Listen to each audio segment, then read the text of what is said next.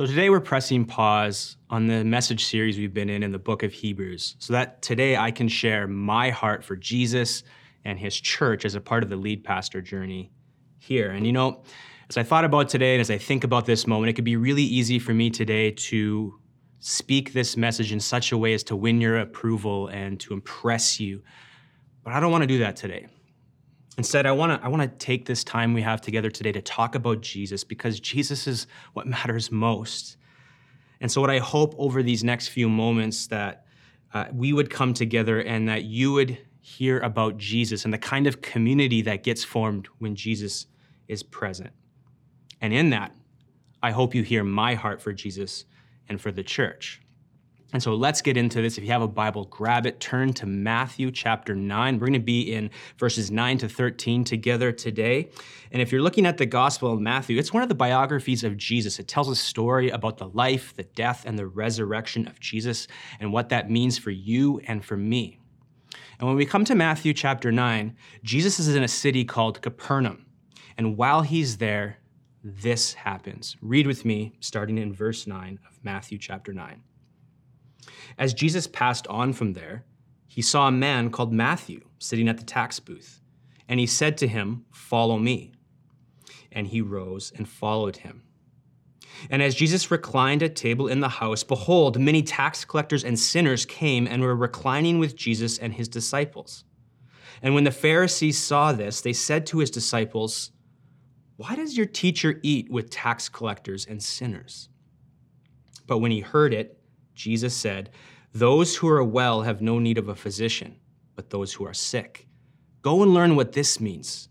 I desire mercy and not sacrifice, for I came not to call the righteous, but sinners. This story takes place in the middle of a, a, larger story that is being told about Jesus. There's a story, as I said, about his life and his death and his resurrection. There's the story about the rule and reign of God breaking into time and space and how you and I can enter into and live by its ways. There's this bigger story being told. And then in this stretch of Matthew, there's this story being told about who Jesus is and his ability and power to heal the hurting places of our lives.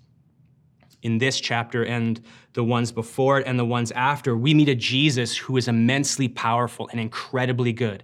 He's so powerful that when he speaks, storms stop and disease disappears. He's so powerful that the lame walk, the blind see, and the dead come back to life. And so we see this Jesus who's powerful, whose power is greater than nature and creation and disease and even death. But he's not just a, a, God who's powerful, he's also good.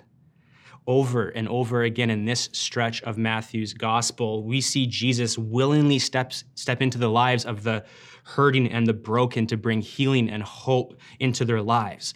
This is the Jesus that we meet in this part of Matthew, a Jesus with both the willingness and the power to restore the broken places of our lives. And in the middle of all this, with all these miraculous things happening, there's a story about a tax collector named Matthew, which might seem odd and even out of place with all these miraculous things happening around it, but I don't think it's out of place.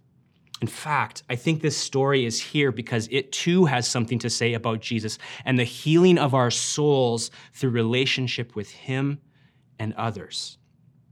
So, as we come to this story in Matthew 9, I don't just see a story about a tax collector. In fact, what I see is a picture of a church that I want to be a part of and help build with God's help.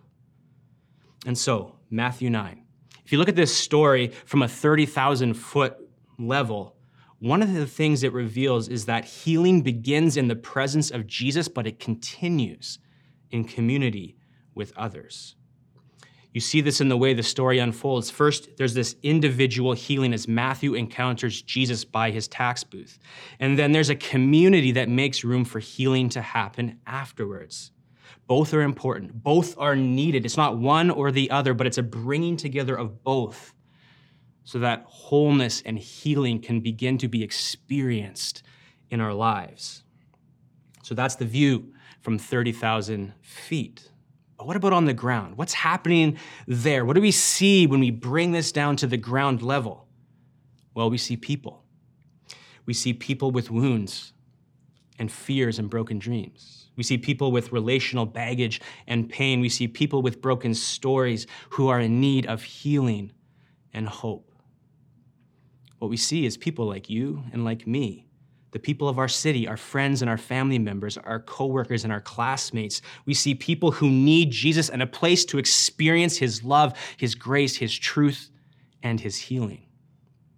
So, this story is about healing that begins with an encounter with Jesus and then it goes into community with others, but it's also a story about people and what they need and what they're searching for and longing for and looking for.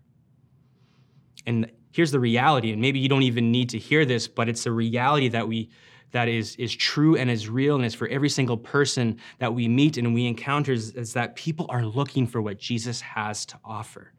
They are. They may not know it, but they are looking for what Jesus has to offer, and they're more open to it than we might realize.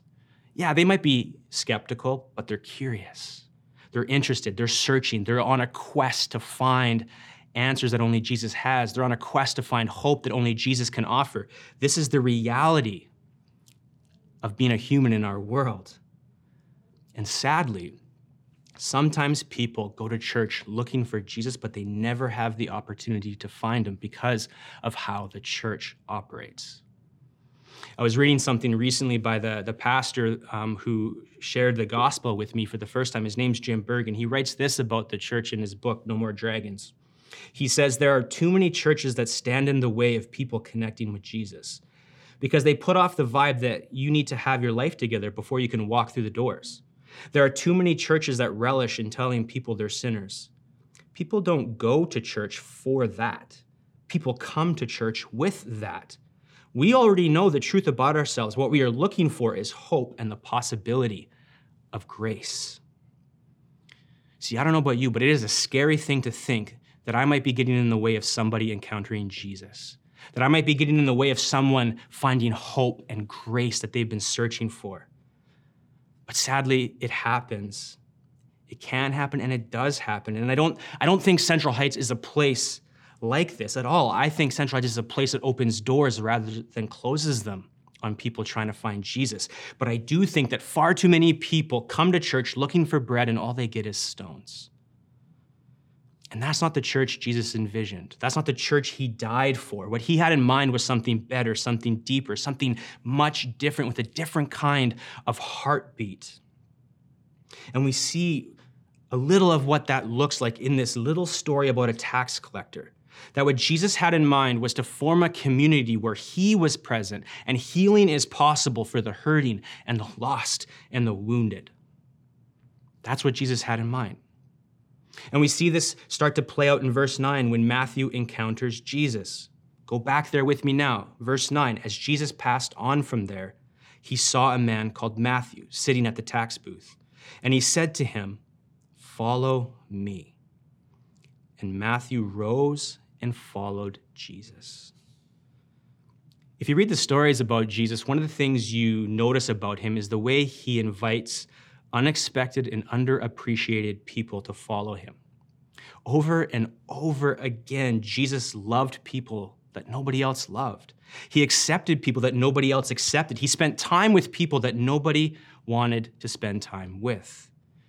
Read the stories about Jesus. You cannot miss it. Miss it. Jesus made room for the people that nobody else had room for the marginalized, the outcast, the overlooked and ignored, the socially awkward, the disliked, the lost, and the least. And to use the labels that were common in Jesus' day, the unclean and the sinner. See, Jesus made room for all of them. He, he made room for someone like Matthew. And you might hear that and you might think, wait, what? Hold on a second. Someone like Matthew? Like, what do you mean by that? What I mean is that Matthew was not somebody who got a lot of Christmas cards he wasn't well liked. In fact, Matthew, because of his choices and the job he does, it made him one of the most hated and looked down upon people in Jesus' day. See, if you were to put yourself in Jesus' time and in this culture, if you were a tax collector at this time, people saw you as a traitor and as corrupt. You were a traitor because you worked for the enemy Rome and you collected taxes for them to just feed the juggernaut that is the Roman Empire. You were corrupt because more than that, you actually added an extra tax upon the one the Romans taxed so that you could line your own pockets. You took from people who were struggling to make ends meet, who were poor, who barely had any money, and you took that money to line your own pockets to have an easy and comfortable life. See, tax collectors in Jesus' day were known to be like this. They took advantage of people who were struggling to get by, and they did it while working for the Romans who were hated. And so, Matthew, his own people saw him as a traitor, as corrupt, as among the lowest of the low in society, and they treated him like that. He was an outcast among his own people, disliked, ostracized, and even hated. This was his life until Jesus shows up and says, Matthew, follow me. I mean, this was completely unexpected. Respected leaders like Jesus did not do something like this. They didn't have tax collectors as friends or as followers. It just didn't happen. It was out of the norm, it was completely unexpected. And yet, Jesus looks at Matthew and says, Come live your life with me. Learn from me. Be a part of this community I'm building. Join me in what I'm doing in the world. It's an unexpected invite to an underappreciated person. But that's Jesus. And that's what makes Jesus so beautiful and his invitation so powerful because he loves those the rest of the world deems unlovable. He welcomes those the rest of the world rejects. He sees beyond what everyone else sees to the person and the potential they have. Because look at this Jesus knew all about Matthew. He knew about the money he'd stolen, he knew how he had extorted people. Jesus knew it all. He knew his mistakes, he knew about his choices, but that didn't stop him from saying, Matthew, will you follow me? See, this kind of invitation from Jesus is so powerful because if you're told t- enough times over the course of your life that you're not good enough, that you're not worthy of love, that you're not worth anyone's time or attention, that there's something wrong with you, that you're not worth sticking around for, if you're told things like this over and over again, over time you begin to believe it's true. And so when Jesus shows up and he says, Follow me, it can be really difficult to believe that he really does want you to follow him, that he really does want to live his life with you. You know, for me, that's been a barrier I've had to get over a lot in the years that I've been following Jesus. It's something that I actually wrestled with a lot when I first encountered Jesus in my mid 20s.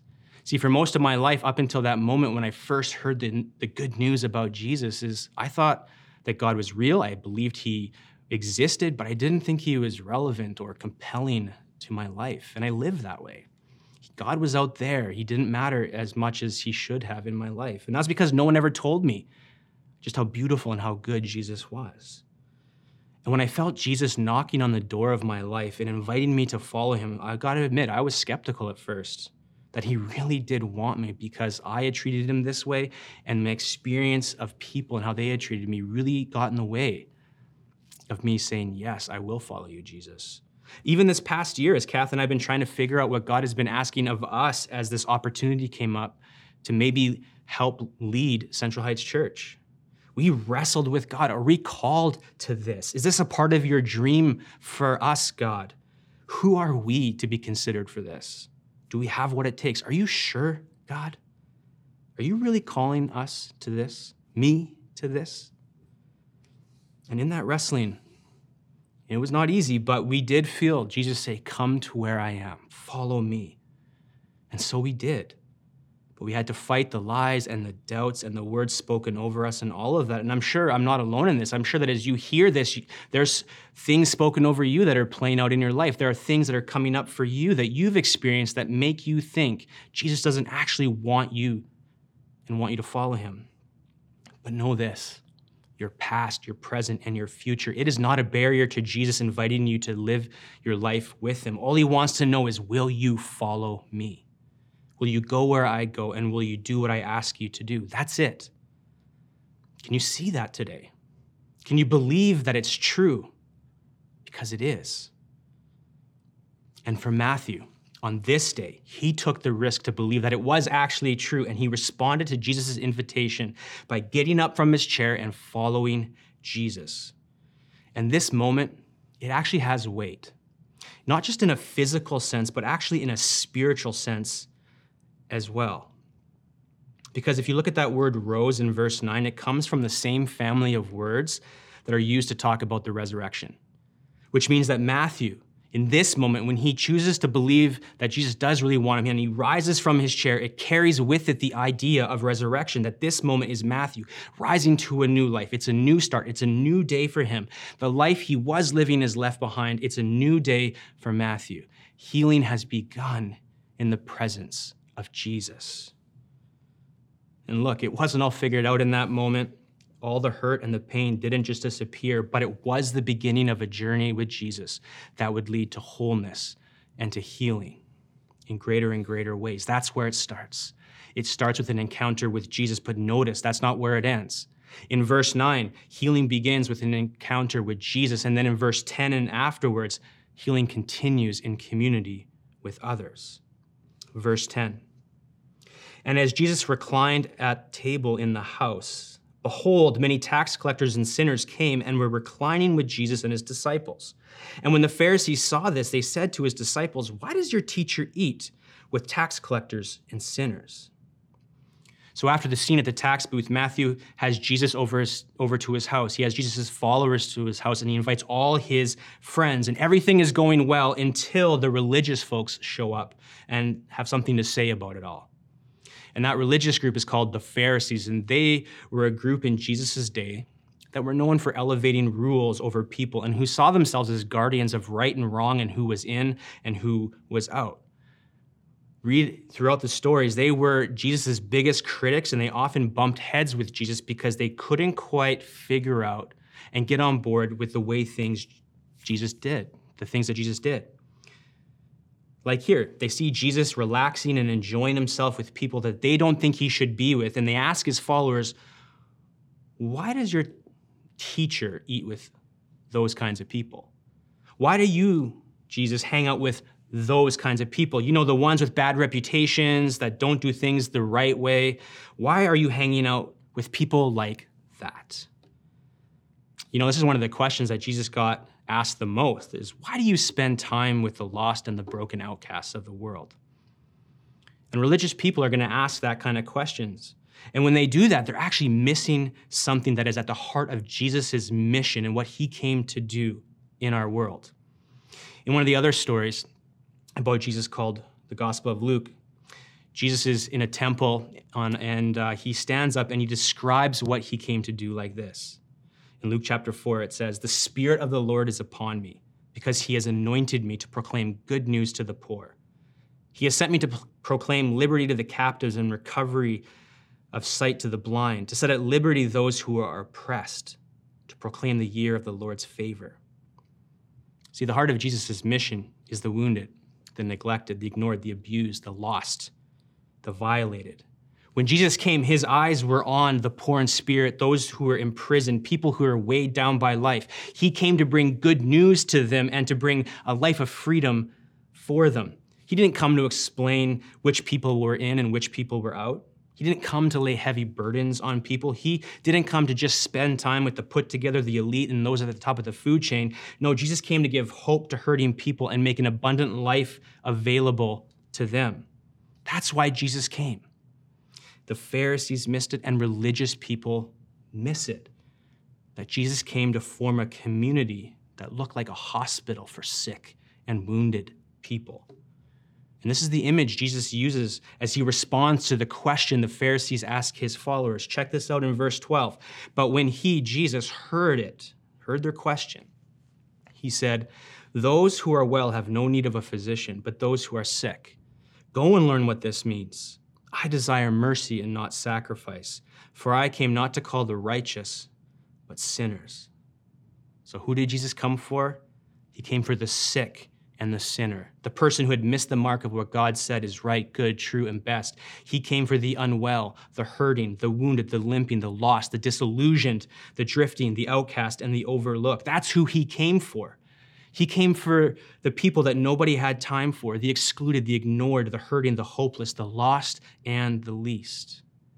See, through the lens of Jesus' response, we see that Jesus came to create a community that would one day become the church where the lost and the least can find a home and find mercy.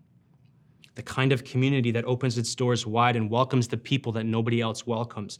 The kind of place that doesn't just welcome people, but loves people in the same way Jesus would love them if he were us the kind of church that is filled with people who have questions and doubts and broken stories, where everyone, no matter who you are or what you've done, can have the chance to encounter Jesus and find healing and hope in Him.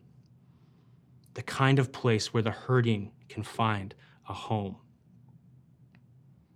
It's the kind of place that I needed when I was searching, when I was on my search. I remember the church that I went to, I was sitting there one time. I, I, I, still hadn't come to faith in Jesus yet, but I was interested and I was intrigued. I was showing up and I was being wooed and drawn by Jesus. And I remember one of the pivotal moments for me was when they, they showed this video of this young man who had been struggling for a long time in his life with self esteem and doubt and even deep depression. So painful was his life that he would actually cut himself.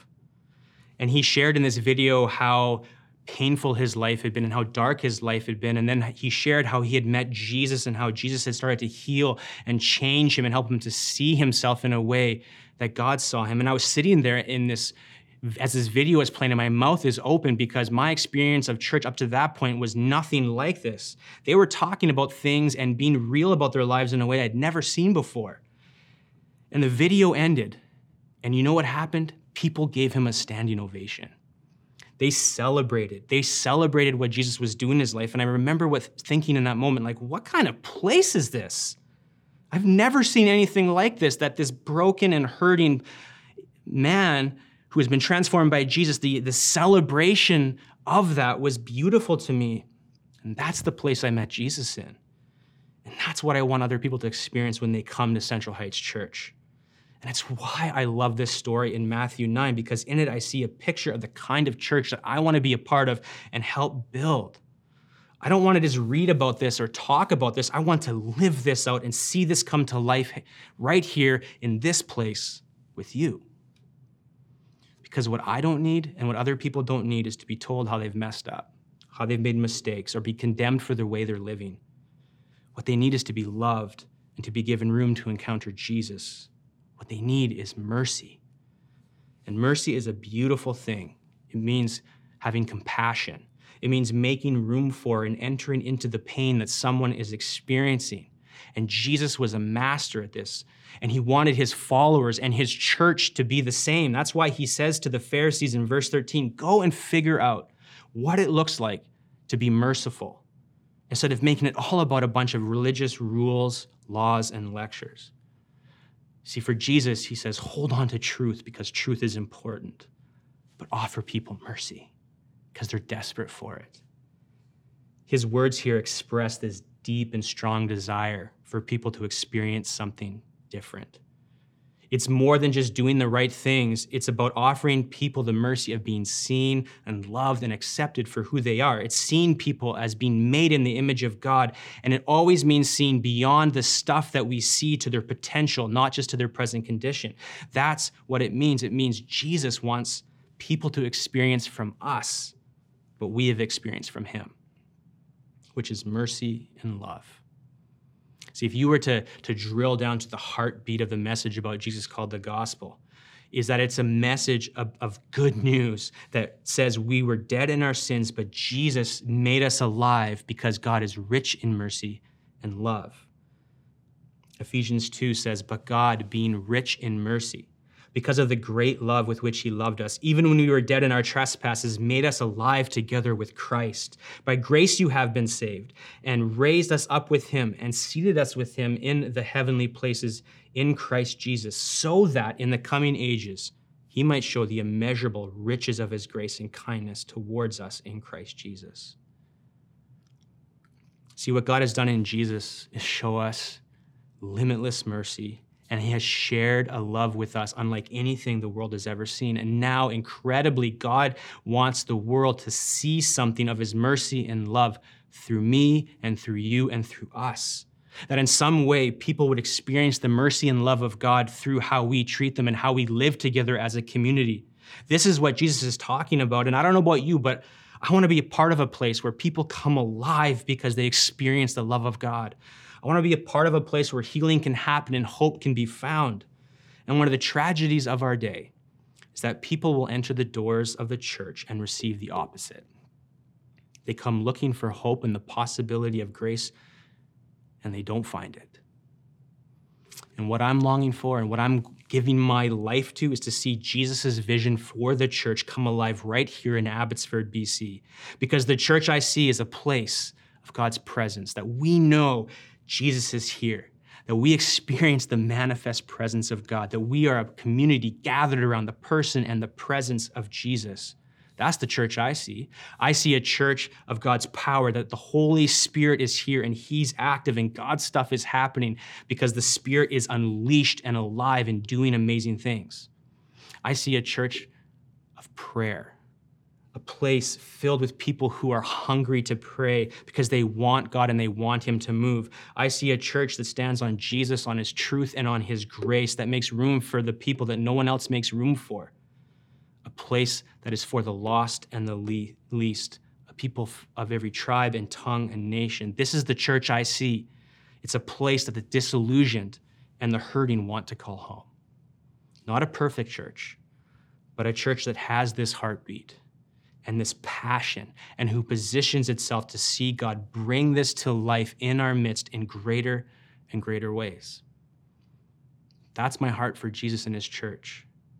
And it's my heart as a pastor to come alongside you and help you see the beauty and the worth of Jesus and find healing and loving community so that you can be built up, you can be equipped, and be sent to show the world by how you live and by what you do that Jesus is alive and he is king, and there is a possibility of hope and grace for every single person. This is the church that I see. This is the church that I would love to partner with God and with you to build in the years ahead. That's my hope. That's my heart for Jesus and this church.